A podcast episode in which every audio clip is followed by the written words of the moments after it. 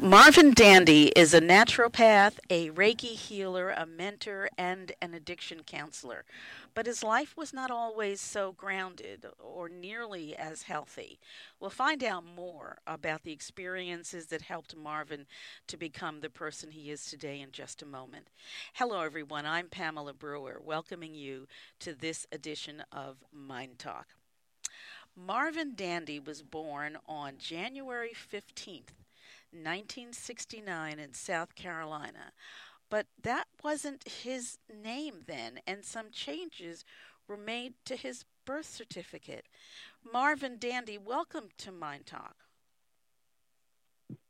Thank you.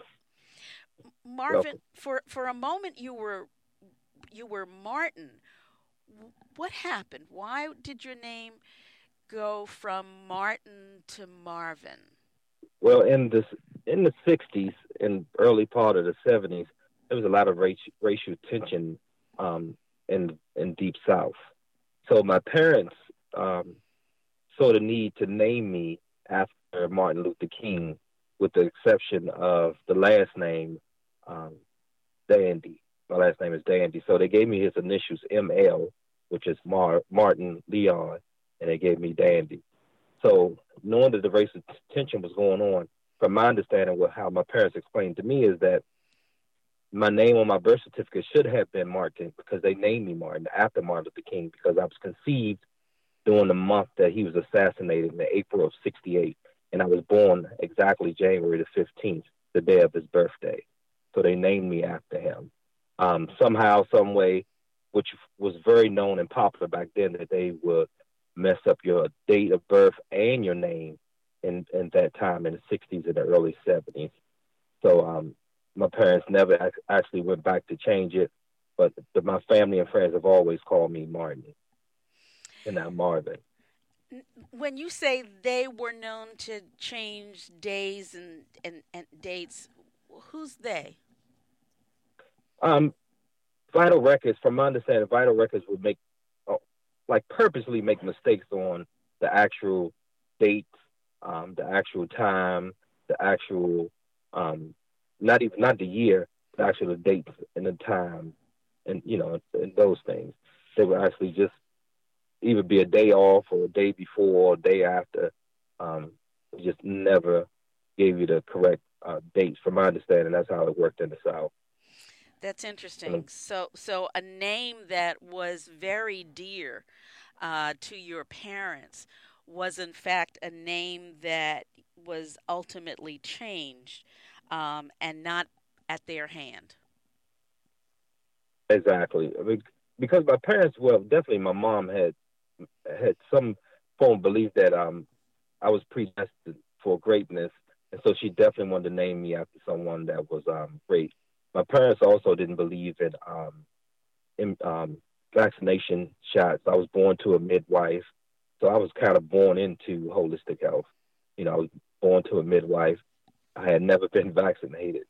Um, so as a child, so they like I was pretty much predestined to practice holistic health, and um, they looked at me as being the next great speaker or leader. Interesting. And now you were doing so much to help so many. But I, I, I want to stay with uh, late 60s, early 70s for a moment. Talk about your experiences as a child growing up during that time? What kinds of uh, situations were you exposed to? I was well. I was brought up uh, actually in Washington D.C. My mom actually, um, my mom never ever went into detail why she had um, went to South Carolina. She just told me that she had fear for her life. Um, so she went to South Carolina to have me when she was um, pregnant with me.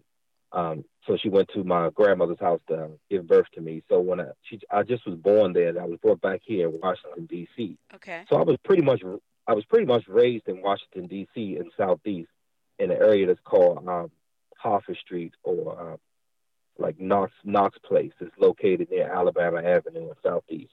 Okay. So um, so I was pretty much raised all my life in Southeast D.C. in Ward Seven and Ward Eight of D.C. Would you um, would you say that your early experiences in Washington, D.C. had an impact on who you are today? Oh, definitely, definitely. I, I experienced a lot of things in um, in Southeast. I witnessed a lot of things in Southeast. Of course, um, drugs was prevalent in, in the community that I grew up in, but it was um, still somewhat a sense of community in the 70s. It still was a sense of community. You didn't have a lot of kids like now out here, um, uh, you know, selling drugs. It was more so um, they encouraged the kids to stay in school and stay focused and not get involved in any drug activity. So, uh, of course, like I said, I, I witnessed a lot of that coming up. However, um, like I said, it wasn't kids that were really influenced; was more so the adults that was actually out there. And um, I, I also witnessed a lot of violence um, coming up, um, shootings, stabbings, fights, um, a number of things. Um, actually, I had um, experienced a trauma myself at some point in my life. I was shot at 26 in the back. I was shot. Uh, one bullet put a hole in my liver, uh, scraped my lungs, and fractured my ribs. Um, and based on the life that I was living, I didn't think I would make it past 25. And then for me to get shot at 26, it was really traumatizing for me. Did anyone ever catch the person who shot you or look for the person who shot you? Um, no, no one. Uh, they no one ever um found out what happened. Um, it was kind of common back then that um the officers back then didn't really do a whole a lot of uh, you know a diligent search okay. on finding um the perpetrators back then. Um, it's especially in that community. Um, they all pretty much figured it had to be somewhat drug related, so they didn't do a whole lot of um, investigating and work to find out exactly what happened. So they, they just kind of ignored the violence. Pretty much ignored the violence. And I also was I was also stabbed around about 18 years old in a big brawl that took out um, with a, quite a few friends of mine. So I was stabbed at like 17, 18 years old, trying to break up a fight. Um, was stabbed on the side, in the side. So like I said, I witnessed a lot of things and experienced a lot of trauma um, which have given me the skills and ability to kind of relate to some of the young people that are going through the things that they're going through now. There was another there was another trauma that you experienced even earlier when your mom passed. You were just a youngster when your mom died, yes? Yes, my mom was 7. I mean, no, I'm I'm sorry. No, my mom was 7. I was 7 years old when my mom passed. Um, so my dad, it was five of us. It was four boys and one girl. So my dad did the best that he could um, with five children and being a single parent. So my dad had to learn how to kind of cope and raise us. So he kind of found some coping mechanisms, and one of those coping mechanisms were drinking. So he started to drink and also gamble. Um, as a result of that, we couldn't keep stable housing, so we kind of moved place to place. Um, we never kind of had stable housing from the age of seven to the age of eleven. So we kind of every time we moved somewhere, we wouldn't be there no more than a year because we would come home at some point and notice our furniture out in the hmm. community. And it got to the point that the people in the community just started to just sit with us until our, my parent, my father got home from work because at some point it was kind of, um, you know, funny to the kids because, you know, kids can be cruel. Yes. But at some point, at some point it wasn't a joke anymore because they saw a pattern and so some of the kids and even adults started just sitting out there with us so, so people wouldn't take our stuff. Um, um, my dad would come home drunk, upset, saying he paid the rent. I don't know why, what happened. So we had to uproot again. We didn't, I didn't stay with my aunt before and family and friends. So that was kind of traumatizing too, the you know instability of that we're going to go to a break, um, but when we come back, um, that was not the end of the trauma that you experienced. And with each experience that you've shared thus far, it would be a very short walk to really winding up being an alcoholic, living on the streets, and not having uh, a good life at all. So when we come back, we'll pick up with some additional traumas that you experience. Folks, this is Pamela Brewer. You're listening to Mind Talk, and I'm having a conversation with Marvin Dandy, who is the founder of Black to Health. We'll be right back.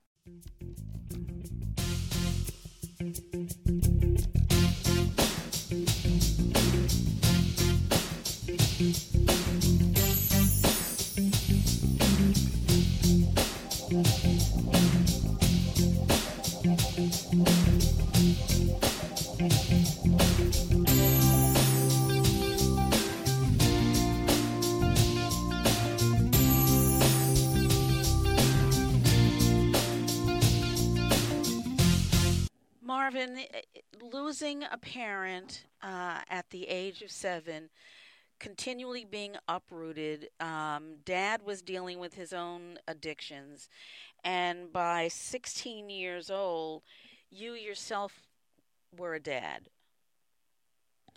Correct, correct. So at the age of 15, I, I met a young lady that um, I fell in love with that I, I kind of realized that hey, I wanted a child at age 15. I wanted someone to love me unconditionally as I love other people. Um, knowing that I had a trauma, I, at that time I didn't know that I was. I didn't know that I made a connection with not having someone in my life from the age of my mom. My life from the age of seven to 15 would impact how my relationship with other women mm-hmm. until I got older as an adult. So at 15 years old, I went to a friend friend house, an older guy, and told him, "Look, I want to have a child. And the reason why I want a child is to have a child that loved me unconditionally. So around 15, I started dating a young lady. At 16, she at 16, I um, the young lady was pregnant. Um, I had my son at actually age 17, um, but she was pregnant at 16. I was I was 16 when she was pregnant, so I had my son at 17. Ended up being a single parent. Um, it wasn't until three months into um, three to four months into her pregnancy, I realized that she was addicted to crack cocaine that she was introduced to by her mother. Um, so when my son was born, he was born addicted to crack cocaine. Um, so um, I tried to get him on several occasions when he was born. Um, he had to stay in the hospital for about a month um, because he was addicted to crack cocaine. So when he finally came home, I, you know, I tried to visit him and actually tried to uh, take him with me on the weekends, she wouldn't allow it because she was still using as well. And I guess that was her only stronghold she had on me. So at some point, my sister went with me to get him to visit. And she allowed my sister to see him. And he was three months at the time. And when she allowed my sister to see him, we took him home. And um, that was the story. We never brought him back. Um, she never looked for him. I mean, she had contact with me. She knew exactly where I lived. I knew where she lived. But she had other kids after that. So I ended up raising my son at the age of um, 17, and he was three months old. So I ended up being a single dad at 17 and trying to maintain a, my education and school and raise a child. Was there anyone to help you? Yes, I had a really close family member um, that was the closest my mom. Um, she took me in at the age of 11. Her and her husband, um, they took me in and raised me since I was uh, 11 years old. And they had been married for 53 years. They've been married for 53 years until my dad my dad passed, the one that raised me. So I had a really good foundation in reference to seeing what a healthy relationship really was or is. Um, they showed me how to parent how to be a man, how to be caring and nourish, you know, nurturing. Um, so they kind of helped me, but they also held me accountable, made made sure I was responsible, and not trying to avoid the task of raising my child.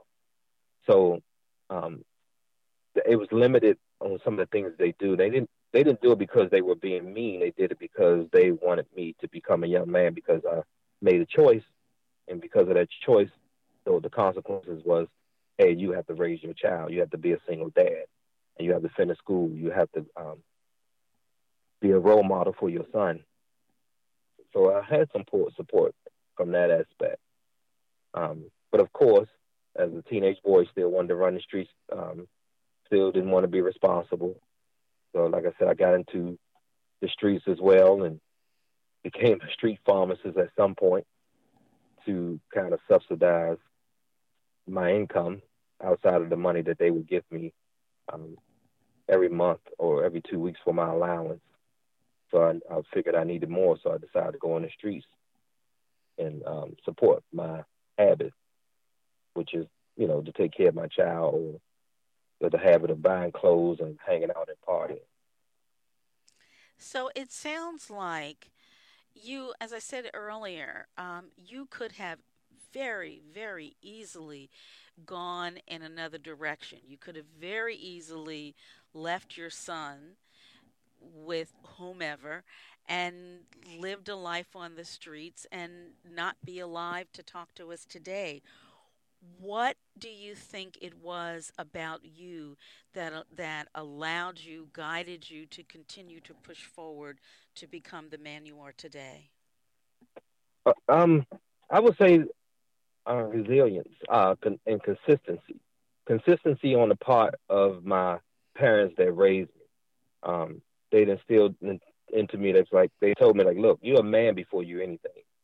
Um, you got to be responsible, and they never, ever, ever gave up on me. Even though I know I've let them down on many occasions, but they never gave up on me. They always believed it. They always knew that I, I will be a, a good person. I had a good heart, and uh, my intentions were good. They never gave up on, on me, and just to know that and feel that for someone to just take me in and believe in me in the way that they believed in me, I had no other choice but to um, stay focused. And also, in retrospect, I look at my dad, my biological dad that raised me for this uh, period of my life, and how um, he was consistent as far as working. He wasn't consistent as, far as being a provider for his kids, but he was consistent as far as working. So I picked up those same work ethics. So I always worked somehow. Always have always had a job, or if I had to be in the streets, I always found a way to um, generate some form of income. So I just, I just really believe that the people that I had around me were re- very, very, very supportive um, and stayed on top of me to keep me on the right track. Um, like you said, I agree. I could have easily strayed, you know, went to the left, but my parents wouldn't let me. They continued to stay in my ear they continued to tell me what was right and what was wrong. My father had long talks with me that I didn't want to hear, but I always listened. Um, and I had another brother used to always tell me, he said, you know, the smartest man that ever lived is the one that listens. You may not agree with what I got to tell you, but at least listen. So just from that alone, I always listen. Not saying that I had to receive all the information and apply it all, but I, I at least listen. So I think that's a, a good skill. Absolutely, and we know that so many people um, don't do that nowadays. Uh, perhaps may even be part of why we are in the the place that we are as as a country. D- tell me about Black to Health. What what is that, and how did you begin? So how how Black to Health started was um, I picked up some habits as well. Um, you know, having you know being a teen father. So of course I not of course, but I started drinking, hanging out, partying. So um, as a result of me drinking, um, I had an accident about um, 12 years ago. Um, and from that accident, I decided to find out why do I drink so much. Um, you know, what is it that I'm trying to avoid? So I took the course um, to become a certified addiction counselor. And so when I became a certified addiction counselor, I met a young man that told me about holistic health. And I said, Hey, I said, I'm, I practice that right now. I said, I didn't even know it was a term. He said, yeah, that, the term is natural. You're, you're a naturopath or a naturopathic doctor or a naturopath. I said, well, how can I learn more about it? He said, well, they have a course that's coming up. You can take the course after you finish the certified addiction course. So once I graduated and got my certification, I went straight into the course as a, a certified holistic health practitioner, and um, I finished that course and graduated, and then I took an, an advanced course. And what I've learned in those courses, from an addiction course and also from the naturopath, the holistic health practitioner course, I learned that alcohol and other drugs and food are a symptom of something greater. The, the only symptoms of something greater. And I also learned that foods and drugs are connected to emotions, and emotions are connected to organs. And once I started learning the science behind all those things, I had to pull away from drinking. I had to pull away from eating meat. I had to pull away from the lifestyle that I was living. Then I also said, you know what? Not only am I going to apply it to myself, I'm going to give this information to other people in the community and kind of help other people go through the same process that I went through, give them a better understanding of what it is all about. And so that's where Black to Health came came about. I said, well, I'm gonna create a uh, business that will, can cater to those kind of things. The people that have addictions, people that don't know how to build and maintain healthy relationships.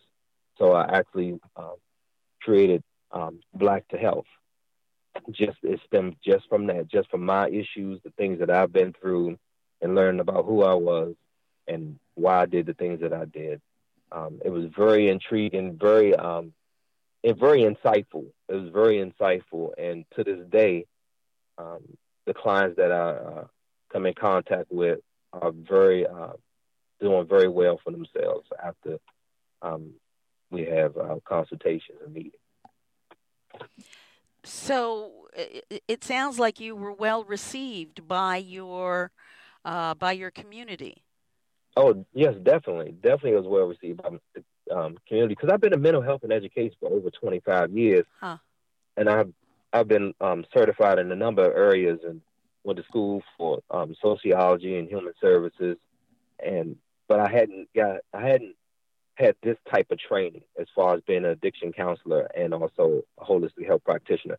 The training that I have now, from my perspective, is is uh, is really it feels like a superior training because it, it, it helps me to deal with my day to day life and help people deal with their day to day life. That um, it doesn't give you that conventional training that you normally get from an institution. It gives you um, more insight, more. It don't it don't deal with the um, symptoms, for lack of a better term. It don't deal with symptoms. It deals with the core issues.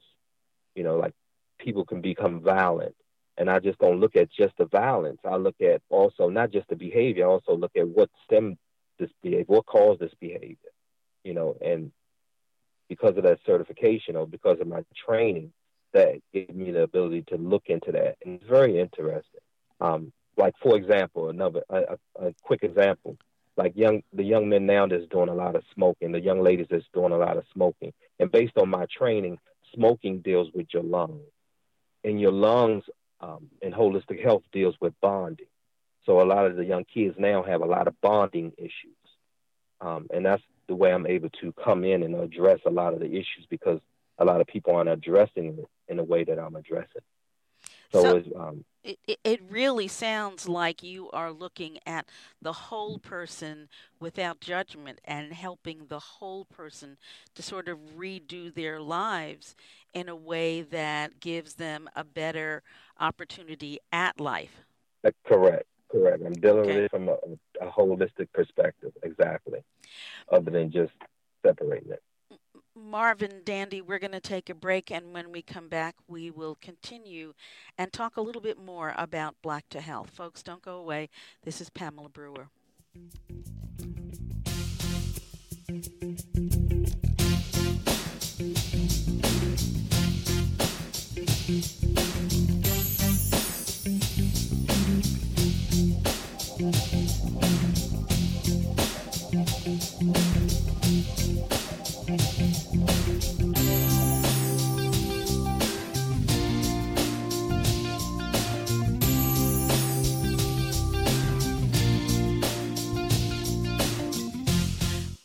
Marvin, as you've told us your story and the creation of Black to Health, I'm wondering if there's anything in particular you would want young men who are listening today uh, to to hear or to think about, and also to the people who care about the young men.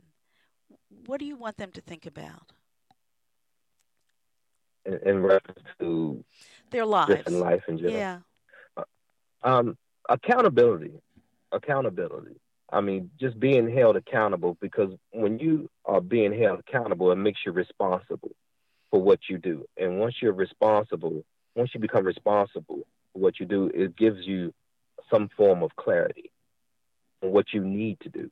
So I think that now a lot of young people, male and female, avoid accountability. People feel now that I'm entitled like you know they don't have to work for anything. It's like you're supposed to give it to me. But when you when you are held accountable, it's it's like your actions your actions comes with consequences. Now nowadays your actions is just your actions. It it don't come with consequences. And if it do come with consequences, or find a way out of it. When you should just accept your consequences and move forward. That's how you grow. So no one really wants to be held accountable. No one's want to be loyal. No one has integrity or um, a lot of the young people.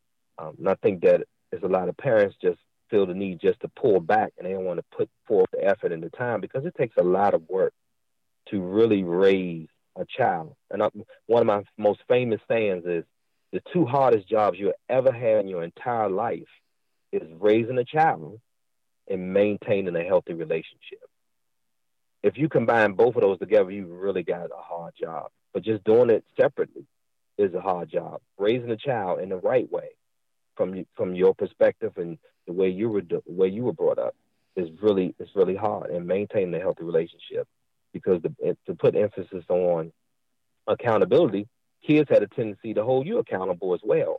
You know, they hold you accountable. Well, you didn't say this. You said one thing and then you did this. And that's what my, my son was able to do to me he was able to hold me accountable. And when he held me accountable, I had to take ownership for it. Like, but dad, you said this, but you did that. I'm like, okay, son, yeah, you're right. And so I had to be responsible for my actions as well. So I think that we just got to learn how to take some responsibilities uh, for our actions. If nothing else, be, you know, take accountability for what you do. How is your son today? He's doing good. He's doing good. He's uh six four. Um, thirty. He's six four. He's thirty two years old. He'll be thirty three in August. Um, a, a piece that I left out that he was um not only that he was uh um born addicted to uh crack cocaine. He was hit by a car at the age of nine. He was hit by a car um, going to school. It was a hit and run. The car hit him and dragged him for 20 feet and left him for dead. Um, he was in the hospital in a coma for um, three months. He was in the hospital for uh, around about four or five months and had to get therapy for two years. And it, he it fractured his um, leg, broke his nose, his jaw, and he had brain damage. Um, so, like I said, he was in a coma for three months, and the doctor said that, um, you know, he would never ever be the same, and he would never remember anything past five minutes like after five minutes he he will forget because the accident affected his memory. Mm-hmm. Um, on New Year's Eve, I went to the hospital and prayed over my son, um, and at nine years old, and he came out of his coma. And to this day, my son can remember things when he was 18 months old. He can tell you things where him and I hung out when he was three years old. Like it's amazing. So he's doing extremely well. He's a really good child, has a really good heart. I believe he definitely is before time because he has a really good heart, and it's really it's really hard for him now to kind of manage a, a healthy relationship um, with his uh, female counterpart. Mm-hmm. But outside of that, he's doing extremely well. He's motivated. That's wonderful. How, how do listeners get more information about the work that you're doing? How do they learn more about Black to Health? You can go to my website is Black to Health. Two is T O, black2health.com. Um, and also, you can also email me um, at Marvin Dandy, last name is spelled D A N D Y, 1969 at gmail um, dot com, and also can be reached at um, you could you could do the email or the um, website, and I can be reached directly on my phone at 240 691 2771. That's 240 691 2771. That's terrific. Marvin, thank you so much for sharing your extraordinary life and the courage and the resilience that both you and your son uh, have acquired and lived with for these years. Thank you so much. Thank you. And folks, thank you for joining us today on this edition of Mind Talk. Mind Talk is brought to you daily as an educational public service, and it is not intended to replace any work that you might choose to do with a medical, mental health, or other professional. Mind Talk is produced by Jim Brown and 26 by 2 Communications. Love to know where in the world you are as you're listening to Mind Talk, so do send an email to me at Pamela, P A M E L A, at myndtalk.org. That's M Y N D T A L K dot O R G. Be sure to sign up for the program guide, sign up for the free giveaways, and remember always if it's unacceptable, it's unacceptable. You take care. Thank you.